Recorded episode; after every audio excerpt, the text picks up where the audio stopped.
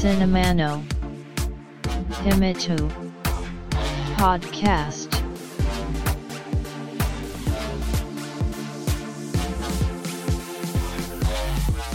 This broadcast is made by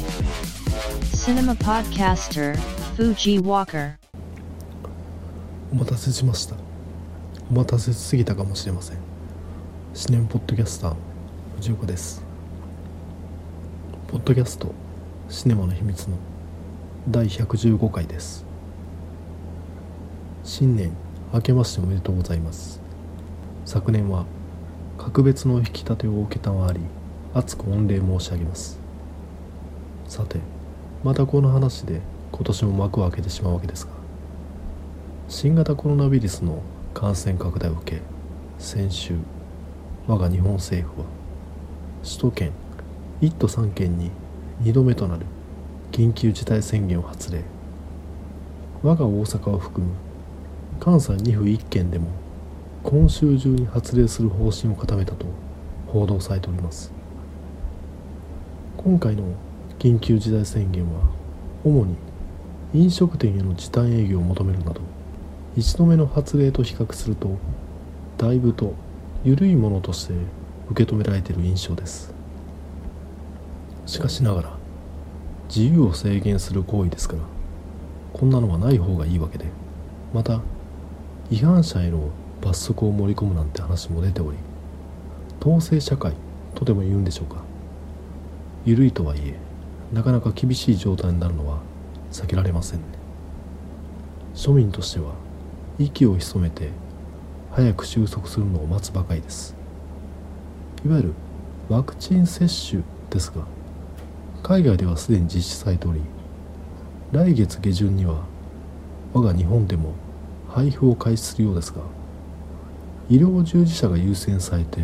次は高齢者といった順番に接種されていくわけですね。これ本当思うのが副作用の話なんかがあり恐怖心を覚えはしますが順番が通知されたら死の子の言わずに受けるといったことが大事ですよね。副作用を考えれば誰もが後回しの方がいいわけですがそこを言い出すと後がつっかえるわけです。そうすると全体のスケジュールが後退していくと。本当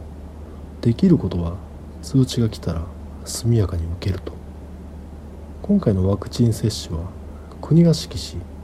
接種の主体は各地方自治体となっています。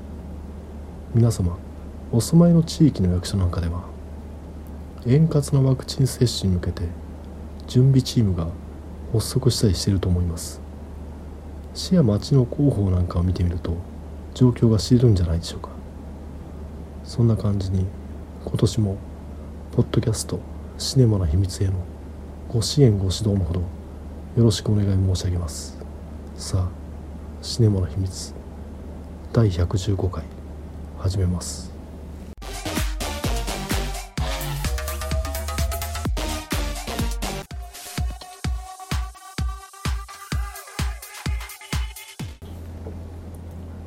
回紹介した映画は「ローズ東京王国小さな島の大波乱」2020年に制作されたイタリア映画です。さて映画の話に入る前にとあるアップルの CM の話から始めます。いわゆるスマートで洒落たコマーシャルをアップルは多く制作しており古くはリドリー・スコットを起用しジョージ・オーエルの小説1984をモチーフとしたマッキントッシュの CM が今も語り継がれていたり iPod や iPhone などの CM では楽曲を使用したアーティストが一気にメジャーになるなどどれも印象的だったりすると思うんですが個人的にもベストだと思っているのが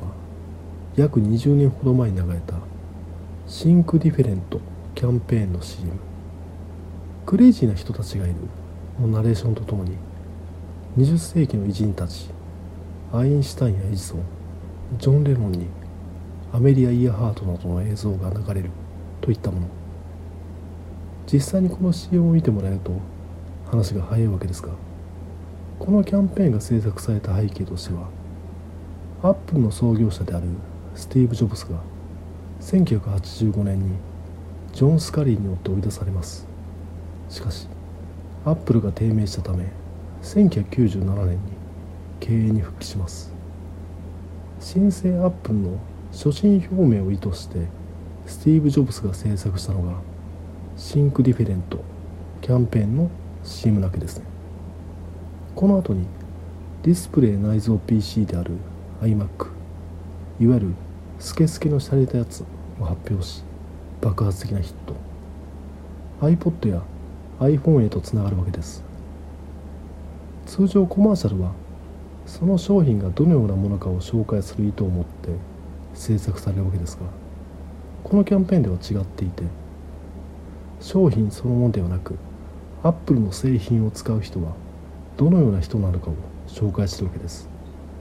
いわゆる王道である Windows に対してアップルは反逆者であり反体制であるといったカウンターカルチャー的なイメージを表現。クレイジーな人たちがいると彼らはそう言うが私たちは天才だと思う。自分が世界を変えられると本気で信じる人たちこそ本当の世界を変えてるんだからというわけです。今回話したい映画「ローズ島共和国小さな島の大波乱」の主人公がまさにそういった人物。クレイジーだと周囲から思われている人物なんですね。主人公の名はジョルジオ・ローザ。イタリアはアドリア海。リミニ沖に建国された。ローズ共和国の大統領。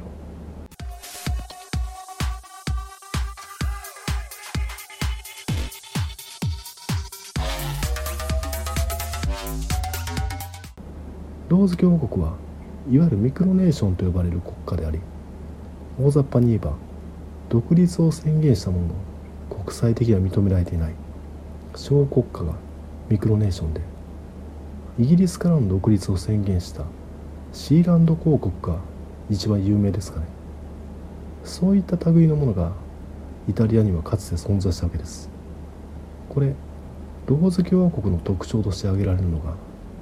イタリア領海外に建設された人工島がベースとなっているということで例えばシーランド公国では第二次世界大戦中のイギリスがバトル・オブ・ブリテンドイツの戦闘機を撃墜するために海上に設置した要塞がベースとなっており戦後放棄された要塞をラジオ DJ が海賊放送を行う拠点として不法占拠国家として独立という経緯をたどっているのに対してローズ共和国はジョルジオ・ローザが全くのゼロベースで海上に人工島を建設するところから始まるわけです。そんなジョルジオ・ローザは1925年にイタリアのボローニャに生まれ大学で機械工学を学んだエンジニア。彼は1958年に水に浮かべた交換巨大なパイプを海上輸送し任意の場所で設置する手法を考案し会社を設立。アドリア海のリミニ沖イタリア領海の外側に交換の設置を開始。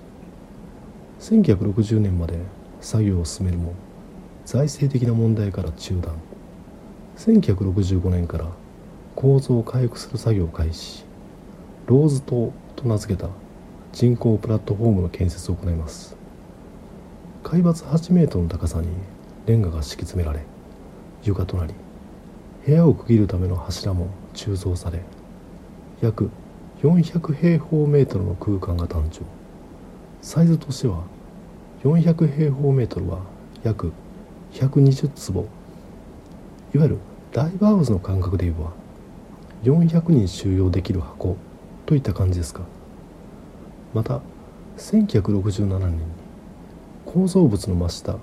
280メートル付近に耐水槽を発見。真水の採掘が可能となったことにより宮崎駿によるアニメ映画「紅の豚」の舞台として描かれるアドリア海。風光明媚なロケーションですからローズ島にはレストランやナイトクラブ土産物屋など商業施設が整備され人気を博していきます。ジョルジオ・ローザは1968年5月1日にローズ島共和国としてイタリアからの独立を宣言します。その結果6月25日にはイタリア海軍により島は封鎖されてしまい翌年1969年の2月強制的に破壊されてしまいます。本作「ローズ島共和国小さな島の大波乱」はそんなクレイジーな人がいた実話を映像化したものとなっています。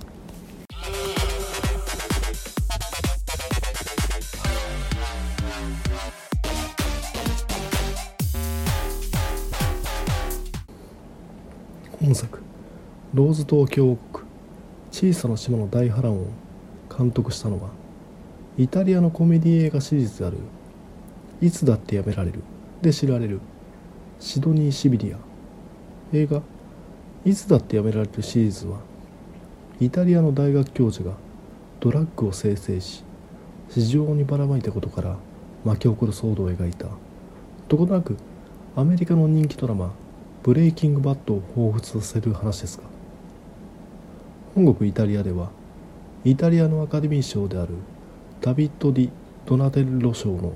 主要部門にノミネートされるなど評価され世界中でスマッシュヒット。3作制作される人気シリーズとなりました。イタリアの若きヒットメーカーとして注目を集めるシドニー・シビリアが次に手掛けた作品が本作となるわけです。ジョルジオ・ローザを演じたのはエリオ・ジェルマーノ。映画「我らの生活」なのでの演技が高く評価されこれまでダビッド・ディ・ドナテッロ賞やカンヌ映画祭やベルリン映画祭などでも受賞しているイタリアの若き名優といったところですがいわゆるイタリア人男性のパブリックイメージである楽天的であり陽気そして女好きといった感じにプラスしてエリオ・ジェルマーノには影があるというかそこが魅力的なのかなととことなく若い時のロバート・デ・ニーロを彷彿させる見た目を知りたいと。というわけで本作は映像配信サービスのネットフリックスで見たわけですがお話はというとネットフリックスの説明によるとこんな感じ理想主義の技術者がイタリア沖に自ら島を建設し国家として独立を宣言。理想郷を歌い世界中から注目を集めるがイタリア政府からは目の敵にされてしまう。いわゆる時系列を入れ替えて1968年11月のストラスブールフランスの都市でドイツの国境付近にある町から映画が始まります。雪が降り積もる中ヨーロッパ議会の駐車場に止められた変わった車を見かける議会の議員。議会のロビーには薄着の男がいて席をしている。議員が警備員に尋ねる。あの男は誰だと。あんたに会いに来たと言っています。と警備員。追い返せと議員は言うわけですが彼は帰りません。その男が主人公ジョルジオ・ローザ。映画の舞台であるアドリア海沿岸のリミニから Google マップによればストラスブールは約 800km 車で7日間の距離。木の幹のままやってきたわけです。そうまでしてヨーロッパ議会へとやってきた理由とはといった具合に過去へと遡っていきます。エンジニアの国家資格を取り国際弁護士を目指す元恋人と再会。父親に勧められたオートレースのエンジニアの仕事。プラットフォームを建設することを思い立ちエンジニア仲間と起業。海上に島を敷設し淡水も確保。嵐の中ヨットに乗った漂着者との出会い。海上の島の噂を聞きつけたドイツ人が訪ねてきたりドイツ人の知り合いの妊婦も雇ってくれとまた訪ねてくる。こんな感じにジョルジオ・ローザのもとにどんどん仲間が集まってくるわけですが誰も彼も社会のはみ出し者いわゆるクレイジーな人たち。みんなの願いは一つ。自由でありたい。ということ。時は1960年代カウンターカルチャーの時代です。ジョルジオ・ローザは支持を集めていくわけです。それに気を良くしたため自ら建設した島のイタリアからの独立を宣言してしまったためにイタリア当局の強い関心を引いてしまい対立が激化してしまうわけです。島の存続への希望を託してジョルジオ・ローザはストラスブールを目指すこととなる。といった感じですがいわゆる実録ものではあるもののエンターテインメント作品という位置づけのため結構あっさり人工島が完成します。ここが不満点ではあります。資材の搬入はもちろん設計がどうなっているのか最終的な形はどういったものを目指してたのかここら辺はあっさりしています。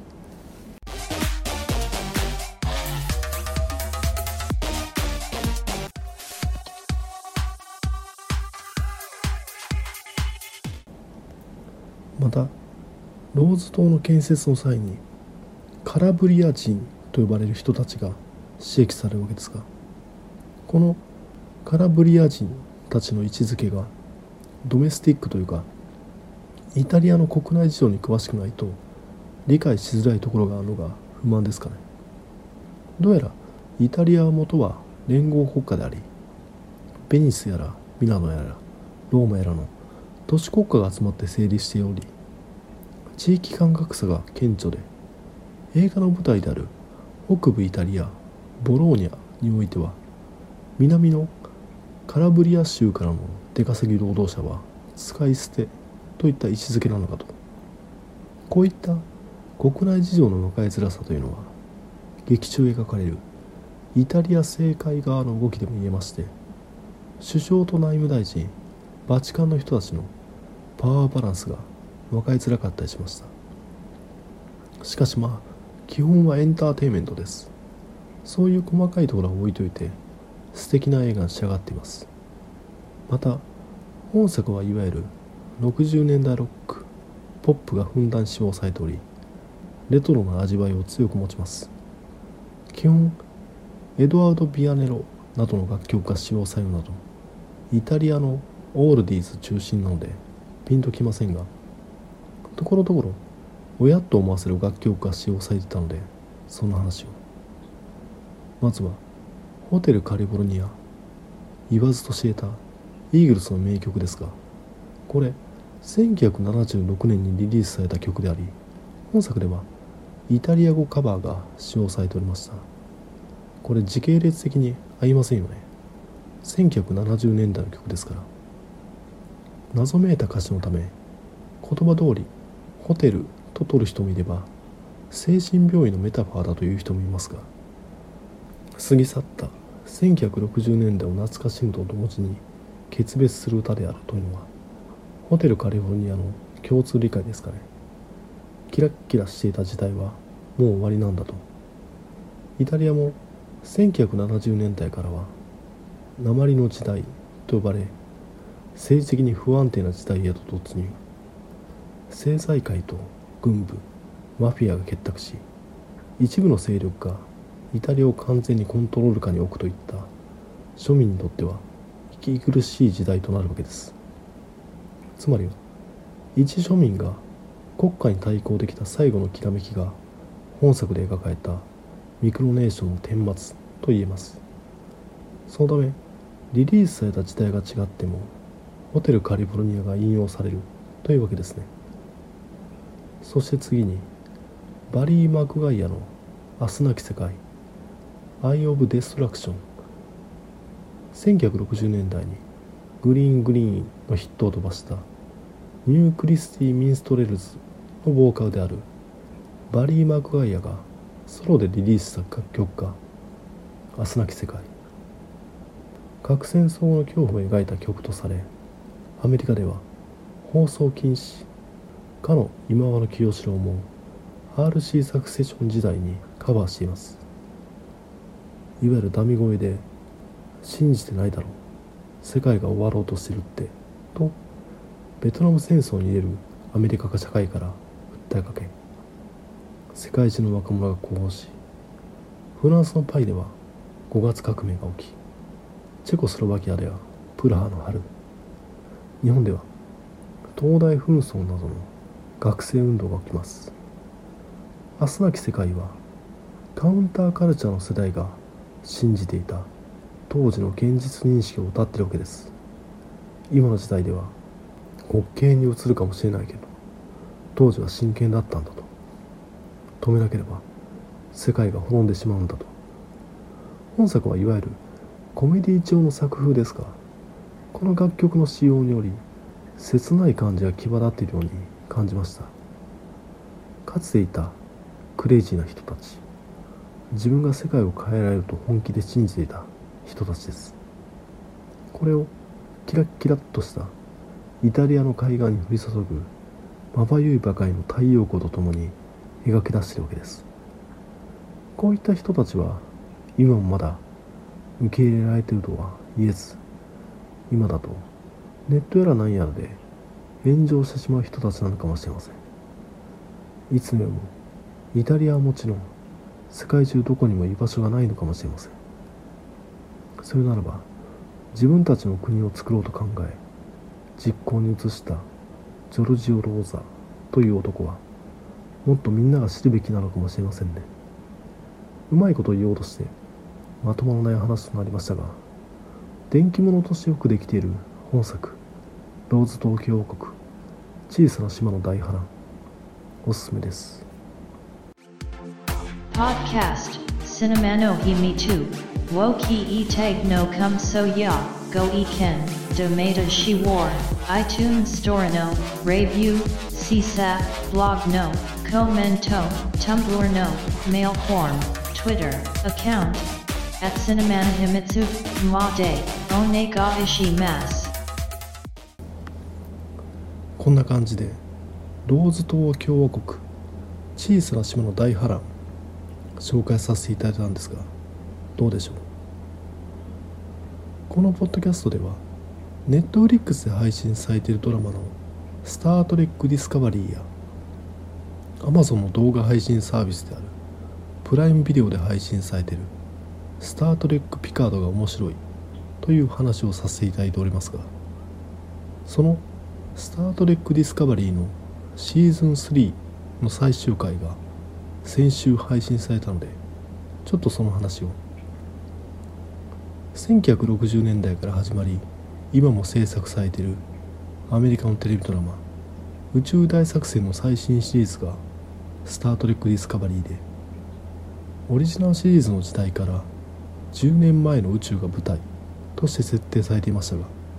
シーズン3では約900年後の未来へと舞台が変わり宇宙船ディスカバリー号の面々がオリジナルシリーズからはるか未来の宇宙で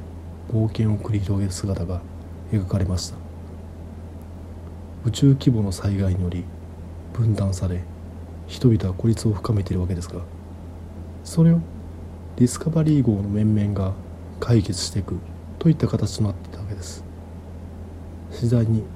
浮上してくるのが悪の組織エメラルドチェーン率いているのはオサイラーと呼ばれる独裁者。これ興味深いのがエメラルドチェーン自体は資本主義国家として設定してるわけです。あくまでも取引彼らの言うディールを持ちかけます。そのオサイラーによって救われたという科学者がエメラルドチェーンに協力しており彼はオサイラーを信じているわけですが案の定というかオサイラーの人命を軽視する姿勢によって科学者を信じてきた理想は崩れていくわけです。これなんとなくトランプ大統領とその支持者を連想してしまうわけですね。全世界を襲ったコロナウイルスの感染拡大によってこのシーズン3もポスプロが仕上がらず昨年5月から配信するスケジュールが10月からとずれてしまったようですがこれスケジュール通りだとアメリカの大統領選挙前にこの話をぶつけていたわけでそれを思うと興味深いなと感じるわけです。いわゆるスター・トレックファントレッキーでなくても楽しめる現代アメリカを描いた寓話にシーズン3はなってるなと感じた次第です。さあこれで今回の配信は終わりですが第115回が最終回にならないことを願ってます。聞いていただきありがとうございました。繁栄と長寿 Shine wa no himi tu podcast. Tuki ni sun kite. Kok shu mok bob hai shin. Bat kunan bar wo mix cloud ni tag hai shin chu.